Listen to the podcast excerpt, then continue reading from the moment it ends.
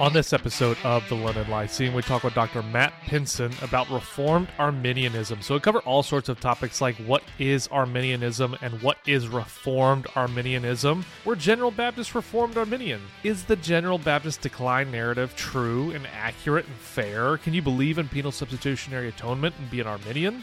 Do Reformed Arminians deny total depravity? Should we call them semi Pelagian? Do Christians have eternal security on a Reformed Arminian understanding? And much, much more. As always, if you have thoughts about the episode or ideas, requests for the show in general, hit us up on Twitter or Facebook or check us out at our website, thelondonlyceum.com. Now, for the only analytic, Baptist, and confessional podcast on the planet, we think this one's going to get you thinking. Well, I'd like to welcome all of our listeners to another episode of the London Lyceum. I'm one of your hosts, Jordan Stefaniak, and this is a podcast that's dedicated to serious thinking for a serious church. If you're a brand new listener, what we try to describe that is is creating or cultivating, encouraging, different words like that, an intellectual culture of things like charity, curiosity, critical thinking, and cheerful confessionalism. So we think the Christian life, especially the intellectual life, requires particular virtues with it. You pick up things like James 3, and it tells us that the wisdom that comes from above is peaceable, it's open to reason, it's gentle, it's not brash, it's not aggressive, it's not um, uh, full of selfish ambition. And so we think that Christians who think well should be characterized by a particular set of virtues, that things like charity and curiosity. But we also think that it's useful and helpful uh, for guarding sound doctrine uh, to also be confessional in what we think. So we think that there is great use and having statements of faith that help to explain and guide and direct what we think about God and the world. And today I'm thrilled to introduce you all to Dr. Matt Pinson. Uh, Dr. Pinson is somebody I've benefited from immensely, as well as those uh, who are at his institution as well. My friend Jesse Owens, I'm, I'm regularly learning from Jesse. So I, I love what he's doing, and I, and I love uh, all that he's done. And we're, we're going to be talking a little bit about Reformed Arminianism. Now, some of you all who listen probably don't wince at that. Some of you are probably like, a Reformed Arminianism, isn't that an oxymoron?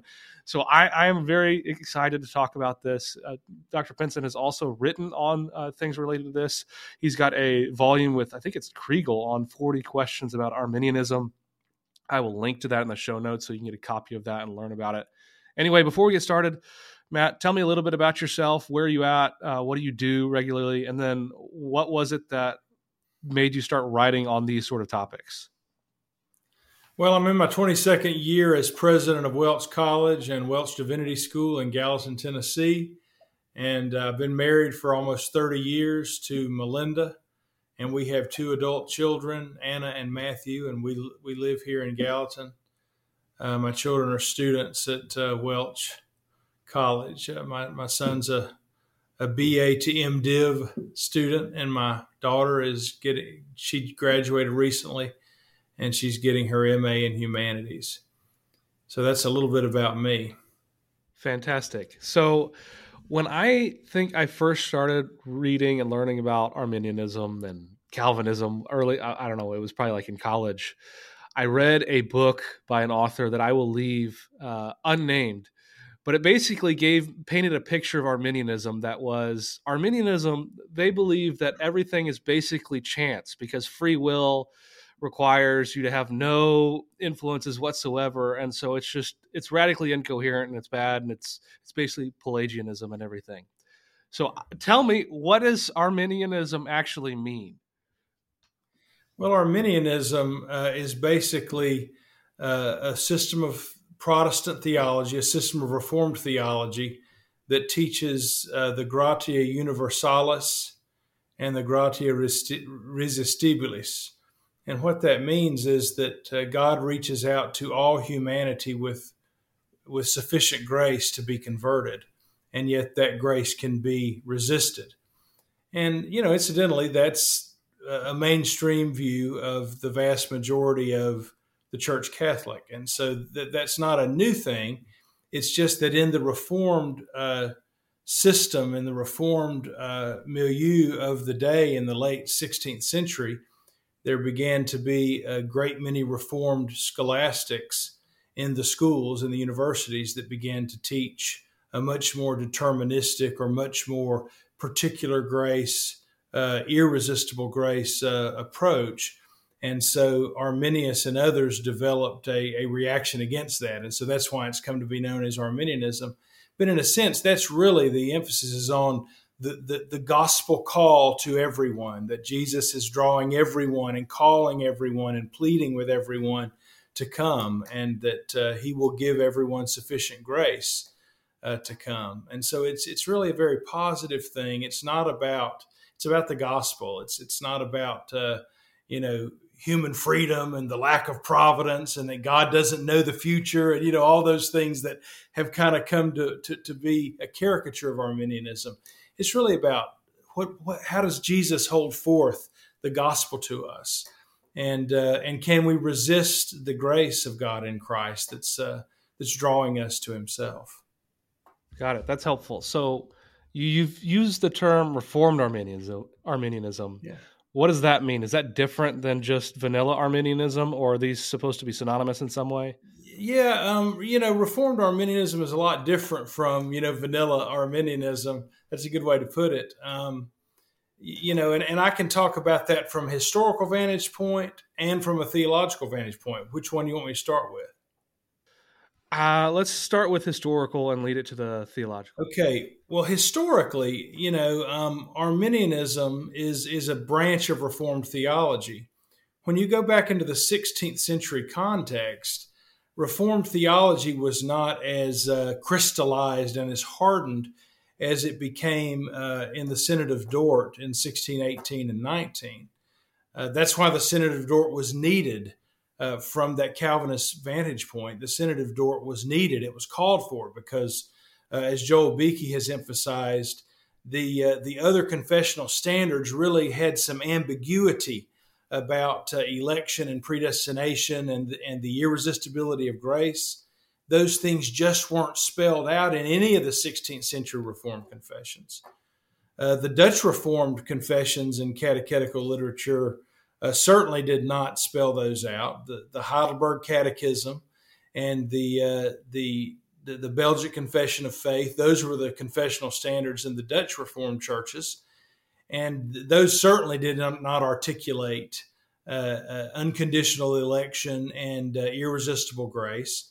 And those are the, the, the, uh, the standards that Arminius himself always held to and always loved. He said he handed out the Heidelberg Catechism second only to the Bible. Uh, and and so he was very excited about the Belgic Confession and Heidelberg Catechism, and he never dis, disagreed with those. He always claimed to support those and to uh, confess those to his dying day. But even when you look beyond the Dutch Church and you look uh, and beyond the German Reformed Church into other areas of Reformed Christianity in the 16th century, uh, you know, the confessional standards just don't probe those areas that scholastic theology probes, you know. And so you could have Arminius or, you know, say Beza, who are getting into deep issues of scholastic uh, debates about, uh, you know, um, speculative theology and, and how all this works out and and and, and speculative theology about de- determinism and free will and and the decrees of God and all this. That's just not what the pastoral tone of the confessions and the catechism got into. So if what we're talking about is confessional theology you know a lot of times you'll hear people say uh, calvinist scholars say that Reformed confessional theology in the 16th century is just as Calvinist as the Synod of Dort. Uh, that's that's really kind of a misnomer. Uh, perhaps Reformed scholastic theology in its mainstream in the late 16th century can be said to be uh, just as Calvinistic as that of the Synod of Dort. But Reformed confessional theology certainly wasn't. Uh, the confessions of faith and the catechisms of Calvin and the Reformed community that were meant for pulpit and pew certainly did not spell out issues such as perseverance of the saints or you know whether condition election is conditional or unconditional and whether grace is irresistible or resistible. They wanted to leave those things as open questions and have fellowship around those issues in the reformed confessional community and the reformed churches so that's a little bit about the historical background. You just don't find a lot uh, in the confessional part of Reformed Christianity in the 16th century that leads you to be a strong Calvinist. Uh, you know, and so what you have is a developing Calvinism and a developing Bezan theology after Theodore Beza uh, that, that, that, gets stronger and stronger and stronger. Genevan theology, uh, you know, um, uh, John Williamson Nevin, the, uh, the, the great Reformed, the German Reformed theologian here in America in the 19th century, uh, talked about the Genevan elements of Reformed theology in the 16th century that gained ground and gained more and more ground and really became the mainstream of theology uh, in the sixth, in the late 16th century among the Reformed churches. But what you see in the early 17th century, uh, after uh, after Arminius's death, uh, the Arminian viewpoint becomes more and more uh, pronounced just as the Genevan viewpoint is becoming stronger and stronger and stronger in the schools. And so you have this clash that's going on, and then you have this political uh, situation too, where the the prince uh, is is uh, is Calvinist, and he wants to fight against. He wants to marshal uh, his resources and ally himself with with uh, the Calvinists, and so that comes into play. And so what you have is this sense that, hey, we really need a, a, a, a synod that will come together and that will be an international reform synod that will deal with this question once and for all. And of course, as you and your listeners and your viewers know, uh, the Synod of Dort uh, said uh, we we believe in what's now called you know the five points of Calvinism, and they spelled those out really for the first time in a confessional sense. And so, you know, a lot of times the Reformed churches now will say uh, the the three forms of unity are the Belgic Confession, the Heidelberg Catechism, and the Synod of Dort. So, obviously, before the Synod of Dort, your two forms of unity, the Belgian Confession and Heidelberg Catechism, did not spell out Calvinism. And so they allowed for people like Arminius to be fully reformed and yet not be Calvinists. But the Synod of Dort would do that in the Canons of Dort in 1619. And even then, you had uh, Reformed churches that dissented from the from Dort. I mean, you know, the, the, one of the largest ones was the Church of England, the Anglican Church, which uh, obviously had a lot of Arminians in it, and said, you know, we do not uh, like what that is. We do not want to say that Reformed Christianity is a narrow uh, sort of Calvinistic uh, theology that's associated with the canons of Dort.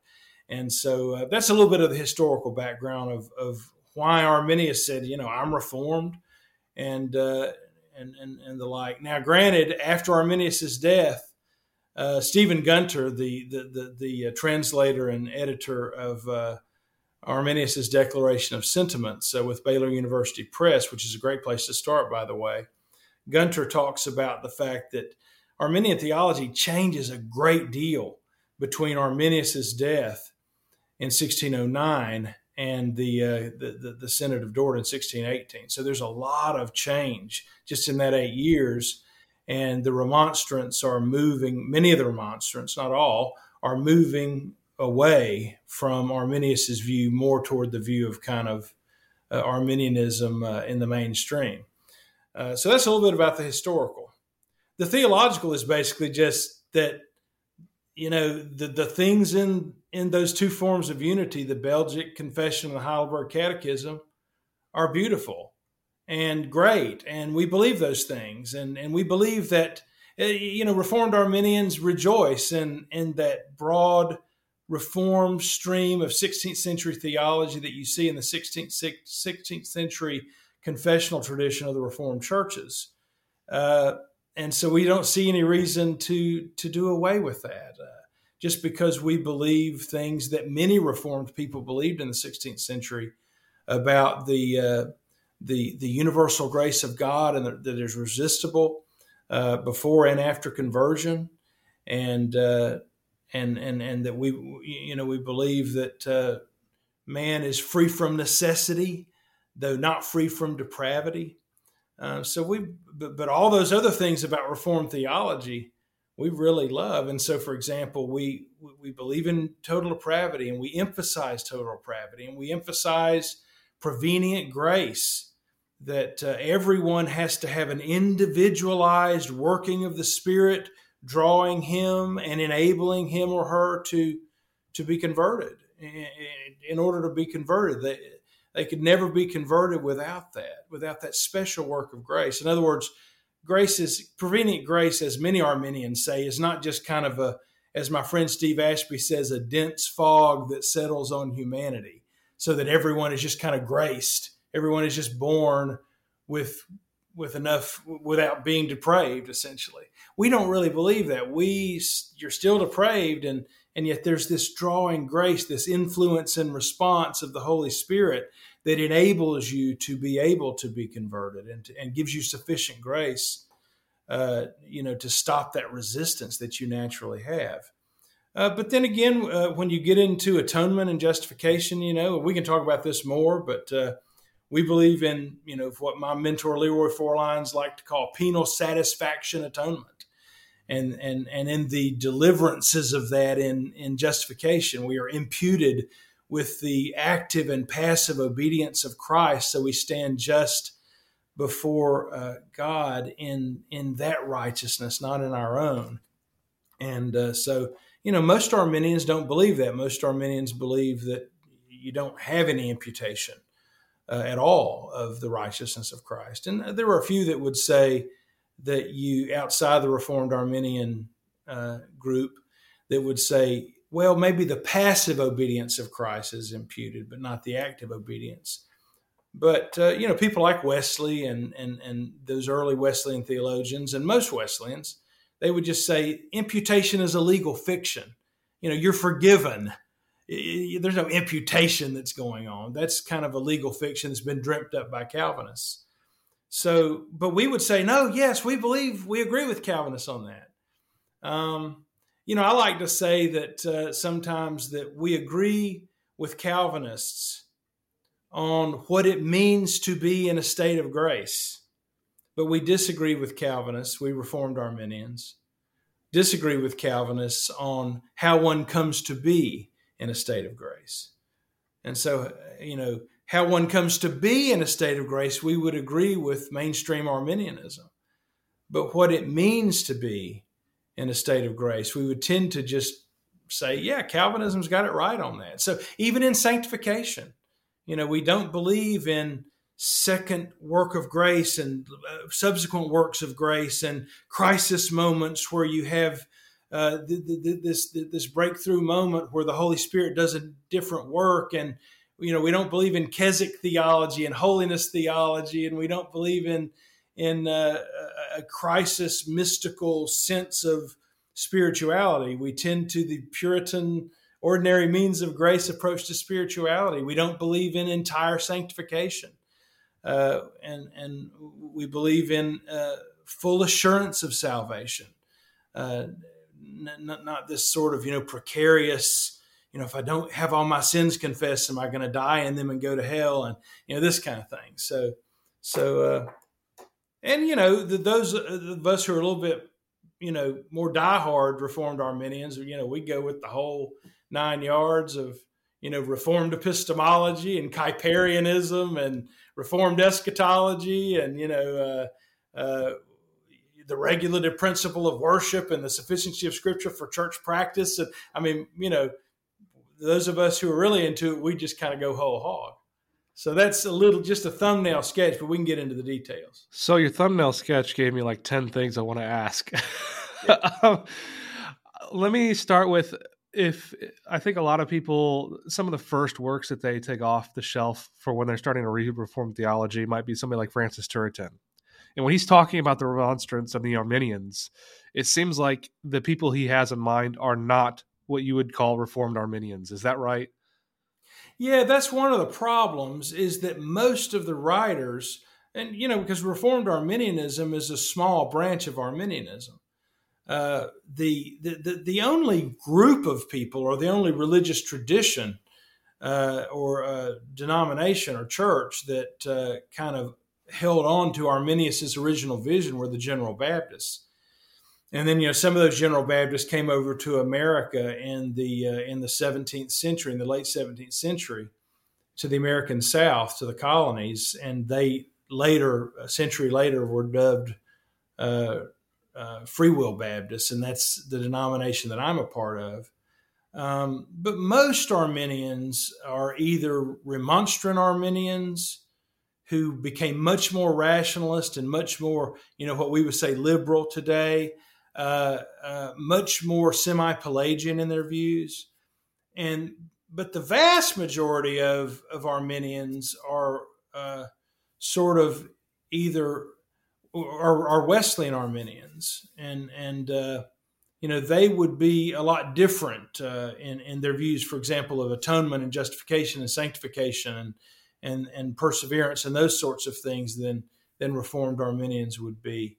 There are, of course, a lot of Anabaptists. Most Anabaptists and most churches of Christ, Christian church, disciples of Christ, uh, people who would be in the Restoration or the Stone Campbell movement, most of those would be uh, would consider themselves Arminian, even though they don't really come from that historical stream.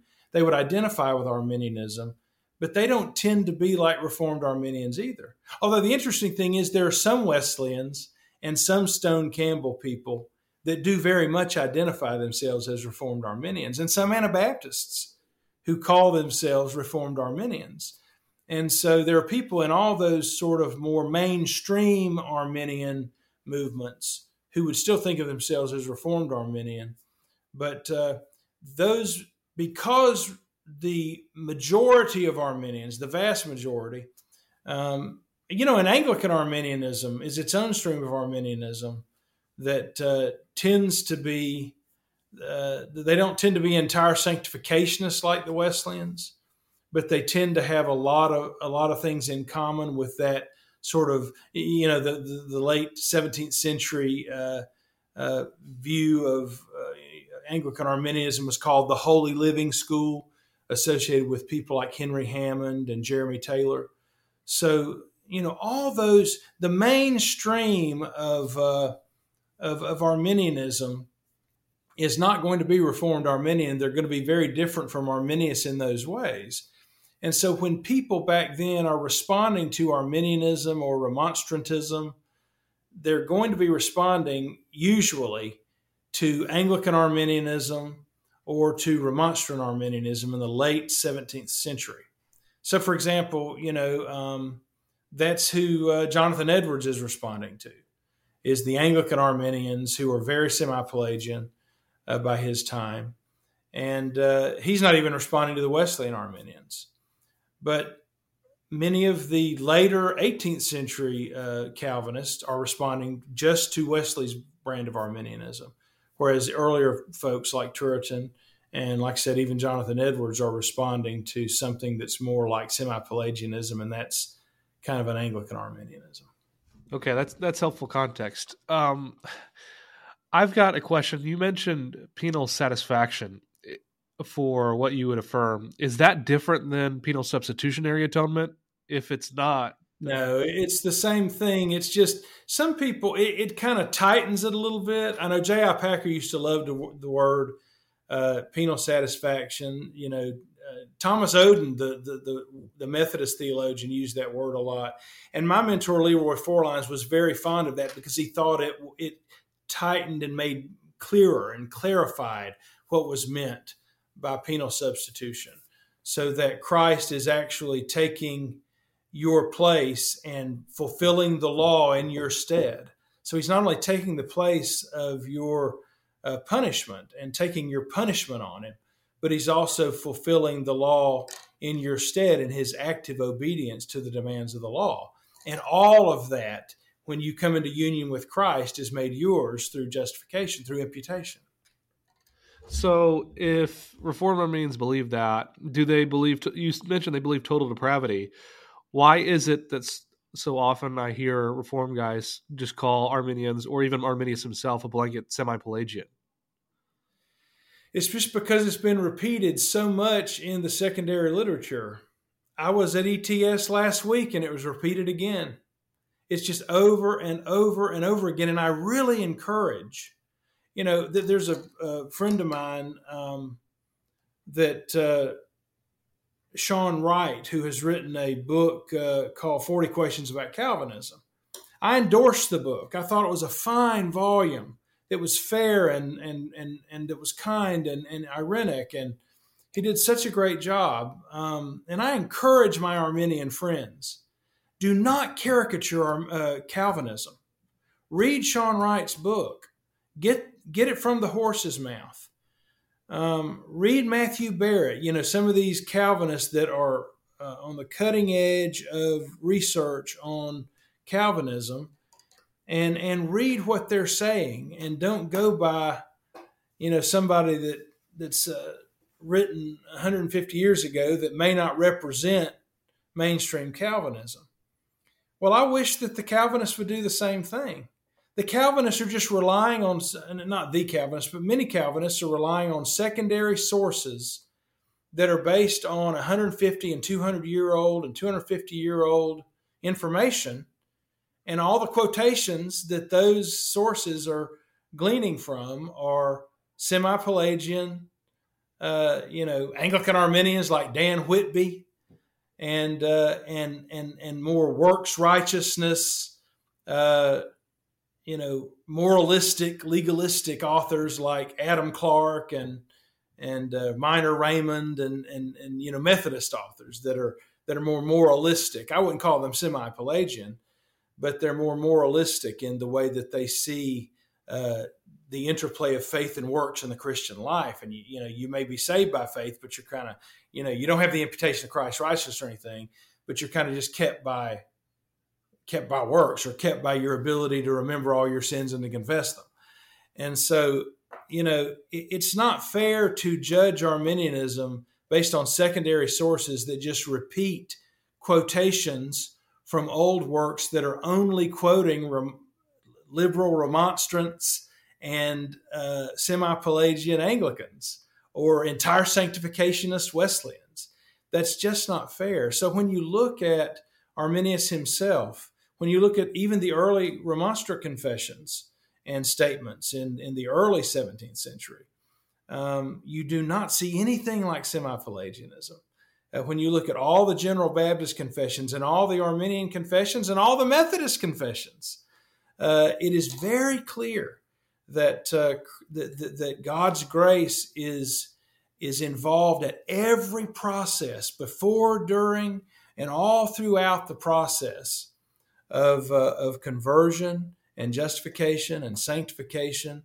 The Holy Spirit, through His grace, is very, very much doing a special work of grace to make these things possible. And so it's just not fair, and it's just kind of sloppy, frankly, to uh, to do this um, and to continue to repeat this this thing. I mean, you know, even John Fesko in his recent collection of essays on on uh, Jacobus Arminius, you know, how can such a fine scholar, who in so many other ways is so helpful and so, how can he just continue to repeat these allegations of Arminius as a, as a semi-Pelagian? It's just really kind of shocking. So, you know, Arminius uh, said, "We believe in the." Uh, in, in, in we want to maintain the greatest possible distance from Pelagianism. We are dead in our sins. We are blind. We are spiritually blind. We're in complete darkness without a special work of the Holy Spirit's grace on our minds and our hearts. We can never, uh, we can never do anything pleasing to God.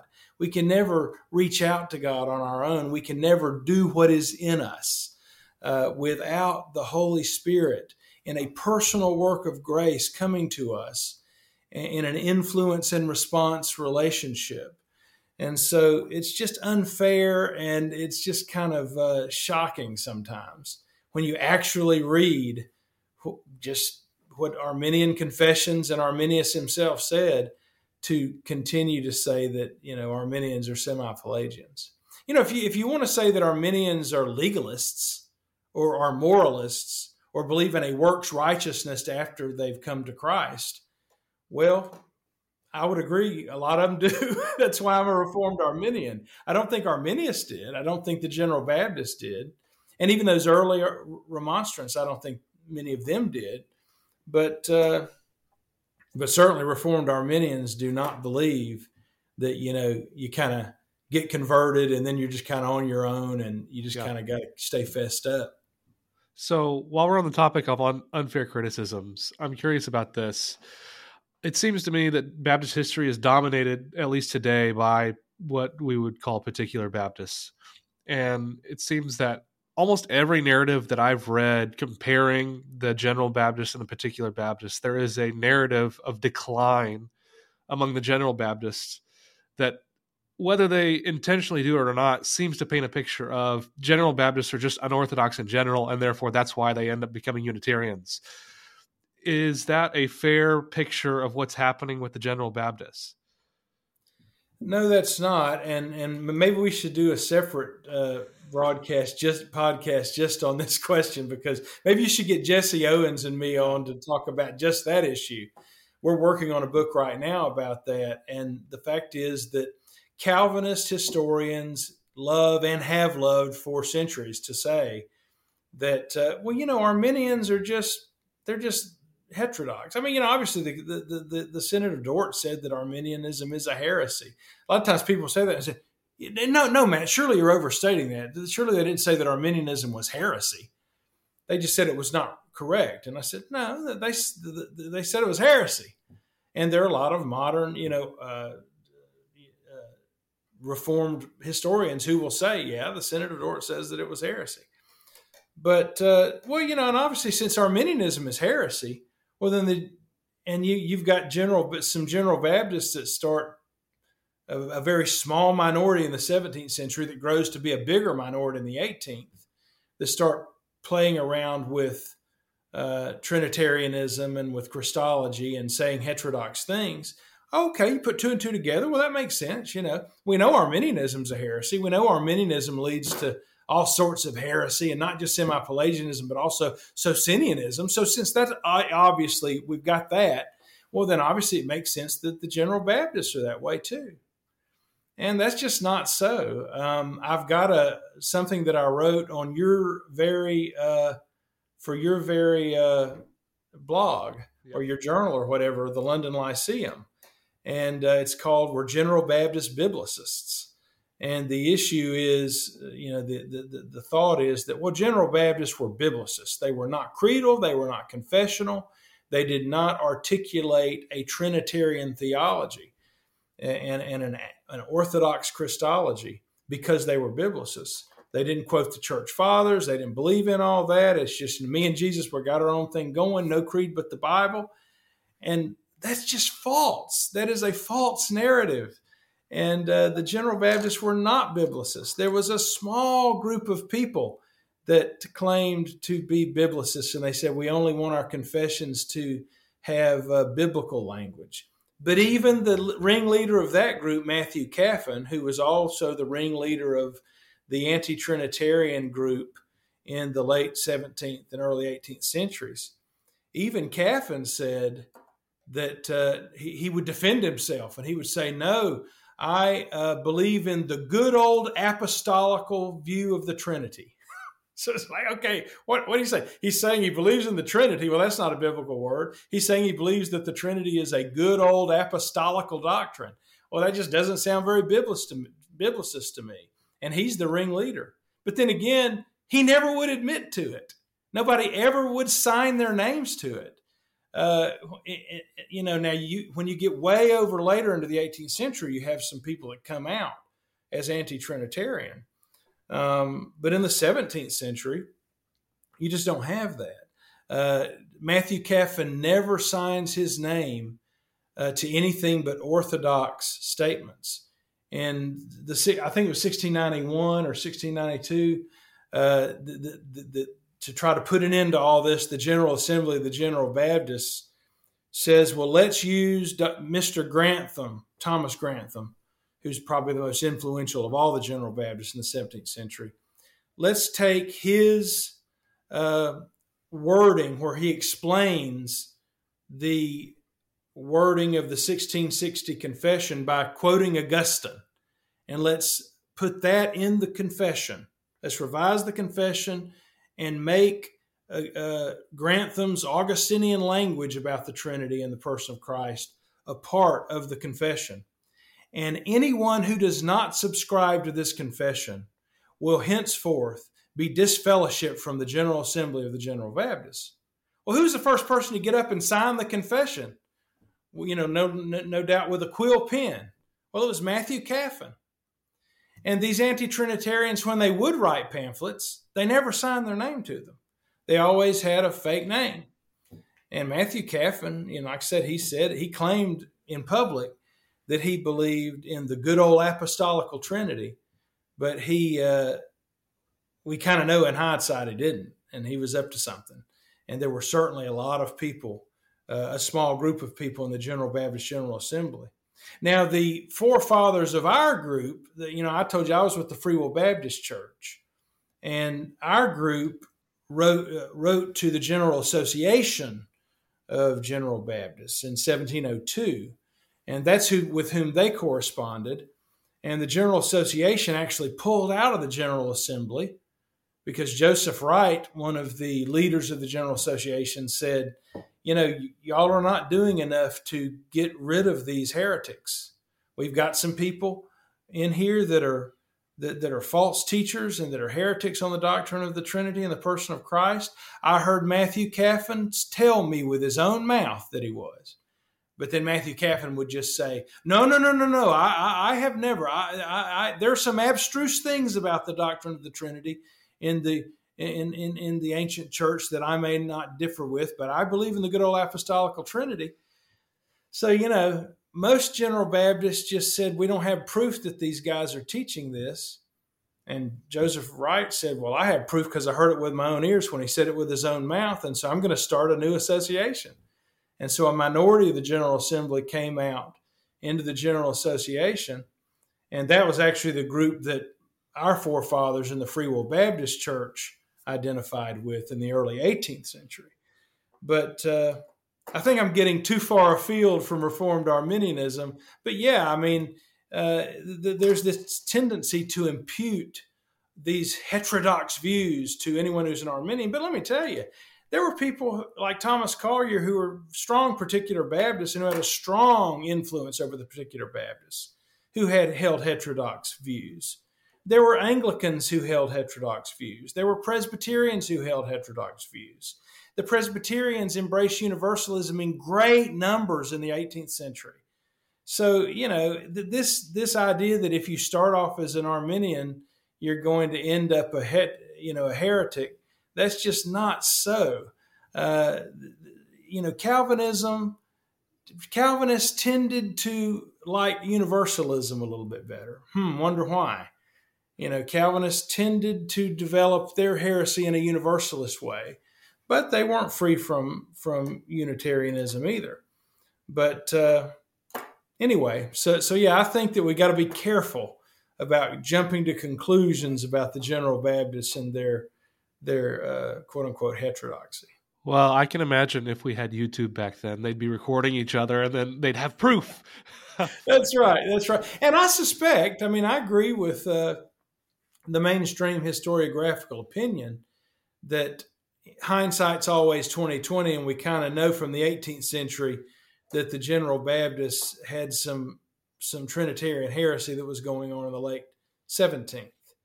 But what I don't like is to go back and try to make the 17th century General Baptists look like they were just a bunch of biblicist, heterodox people that didn't care anything about creedal formulas, didn't care anything about the fathers, didn't care anything about Nicene orthodoxy. You know, they were just you know, just me and Jesus, we got our own thing going, and you know, me and my Bible, and no creed but the Bible. That's just not the way it was. Yeah, I remember the first time I read the uh, Orthodox Creed, I was struck by how robust it was, even in comparison to a lot of traditionally mainline Reformed confessions, um, yes. drawing on a lot of um, themes that I don't think are present in them. So it's much more specific. Yeah, the Orthodox Creed. I would encourage your readers, your uh, viewers rather, to uh, to go look at the Orthodox Creed because it's uh, it's a great example of Reformed Arminianism. It's very Reformed. It's very Arminian in the five points of Calvinism, uh, at least in the last four points of Calvinism. but it's uh, it's very reformed in every other way, and uh, as you as you'll see when you read it. So on perseverance of the saints, how, how does that work out? What what what is it that makes somebody become apostate? Because I think a lot of people who, when they hear if you deny perseverance of the saints, there's some like a, a significant amount of anxiety of, oh, well, if I if I sin, then I'm out. Is that yeah. how should I think about it? Yeah, you know the, the the sort of popular, typical Arminian approach is that uh, if I sin, you know, sometimes it's one sin, sometimes it's you know a few weeks or a month or I don't know how long of sins, and I get into uh, you know I'm, if I sin and I die in that state, I'm going to I'm not going to go to heaven. I'm going to go to hell. And so, what Reformed Arminianism says, well, that you have you are righteous and just not in your own self. We would agree with you know the canons of Dort, you know the fifth head of the canon of Dort, and what it says about assurance you know, it kind of doesn't make sense to say like it does that you're assured of nobody can really be assured of future salvation. You know, whether you're a, you know, seriously, I mean, you can be a five point Calvinist, four point Calvinist, once saved, always saved. You can be a Roman Catholic. You can be a, you know, you can be whatever you want to, and you you can't be assured of your future salvation, right? I mean, if you're if you if, if you are living for Christ uh, and, and you believe that you're elect, and then you stop going to church and stop living for Christ, and you're in a life of sin for the next 30 years, and then you die, well, the Calvinists will just say, well, you, you, you weren't one of the elect, you just thought you were. Well, but you can't give a person like that assurance of future salvation. In a sense, no one has assurance of future salvation.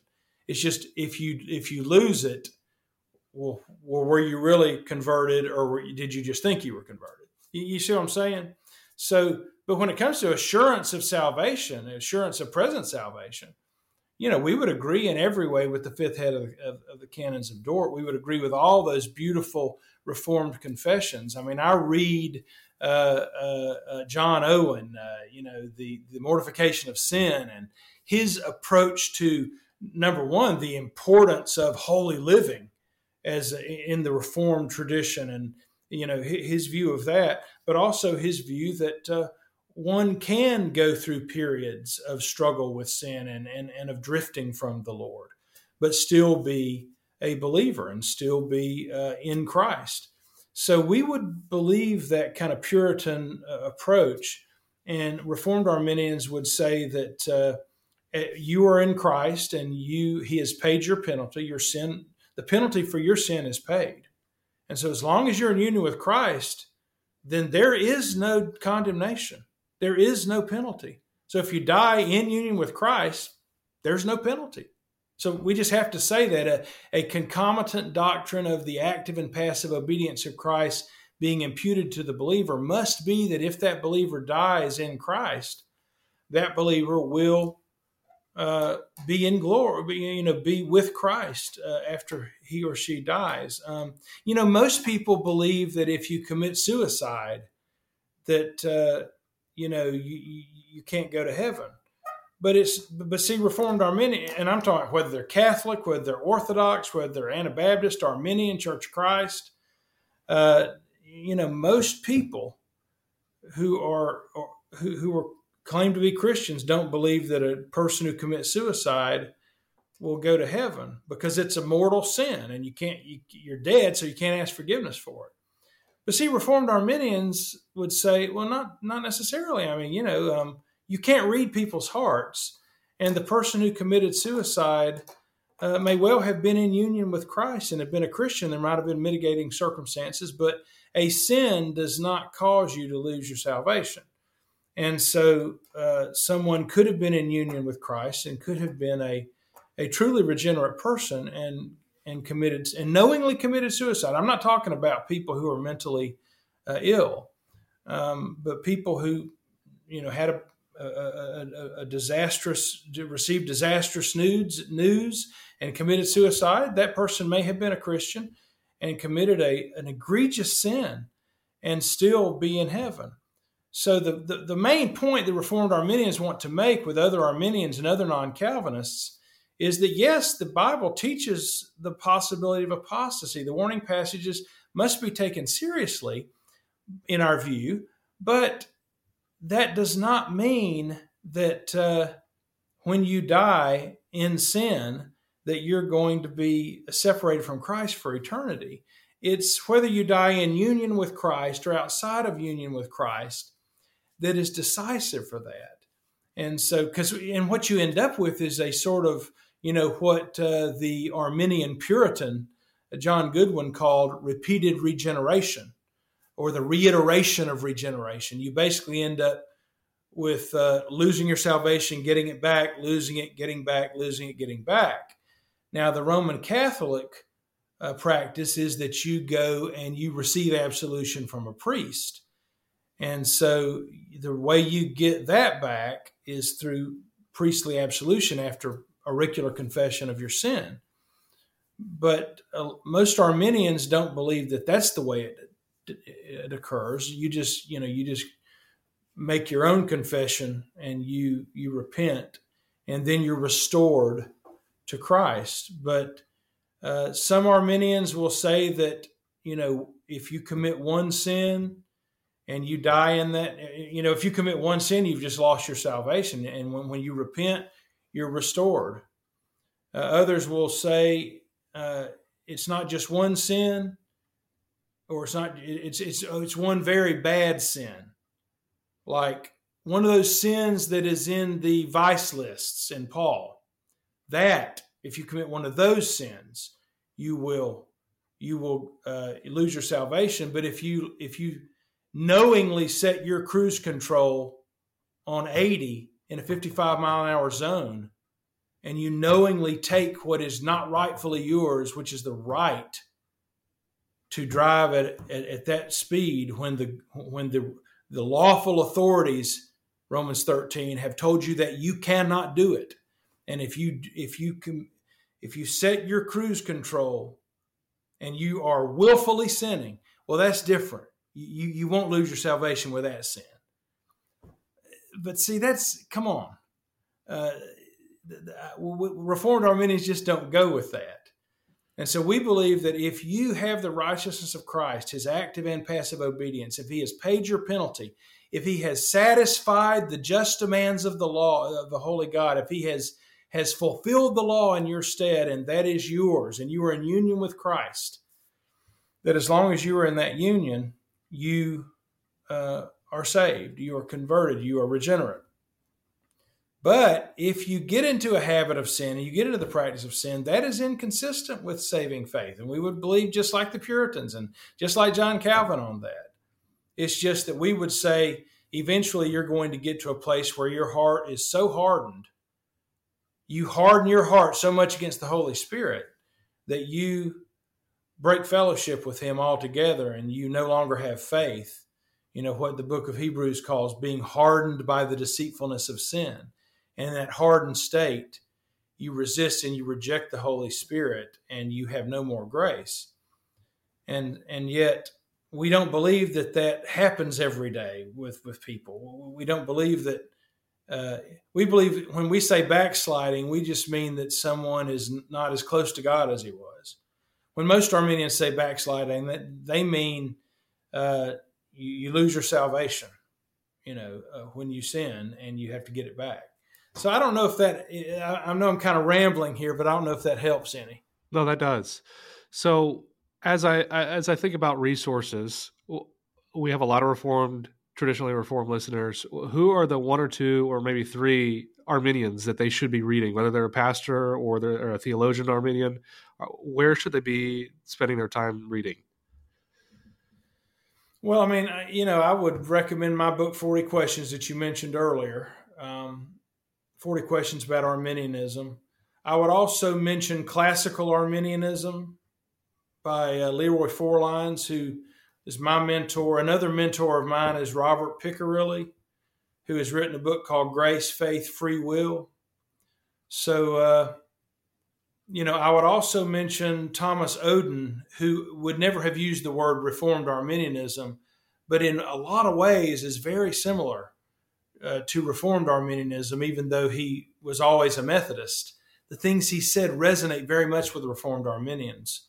And Oden's best book on that would be called The Transforming Power of Grace. So, uh, you know, Picirilli, Grace, Faith, Free Will, Forlines, Classical Arminianism, My 40 Questions book, and also uh, Transforming Power of Grace by Oden. Um, by the way, you know, there's a really good book uh, by Roger Olson. Uh, Roger Olson seems to me to be basically a Reformed Arminian. And when you get out of the five points of Calvinism, he would be a lot more post conservative than most Reformed Arminians. So there's a lot we disagree with Roger Olson on about a lot of things, and he and I are friends, and we know where our areas of agreement or disagreement are.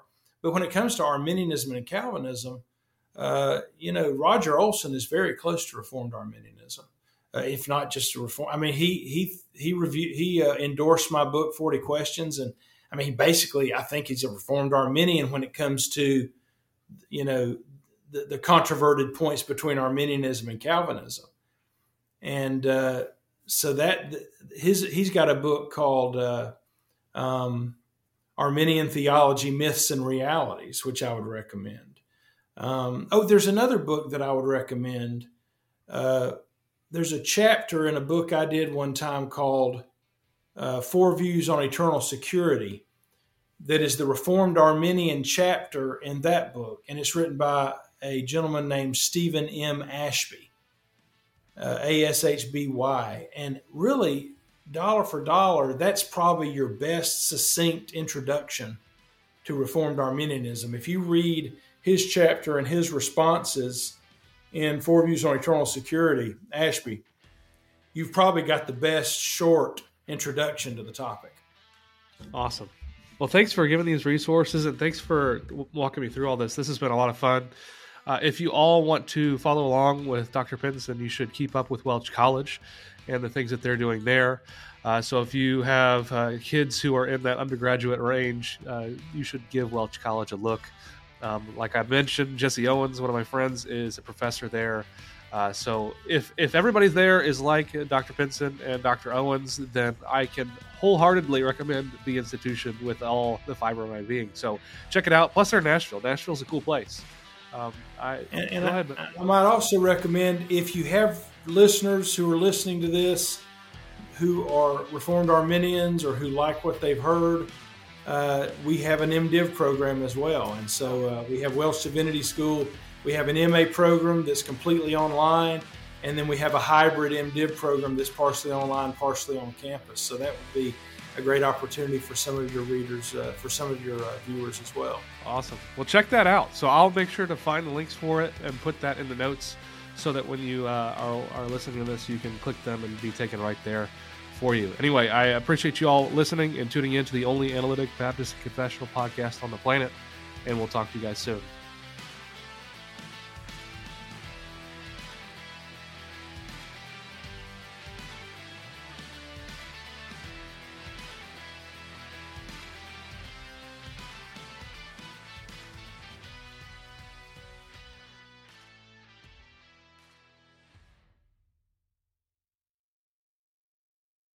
When you make decisions for your company, you look for the no brainers. And if you have a lot of mailing to do, stamps.com is the ultimate no brainer. It streamlines your processes to make your business more efficient, which makes you less busy.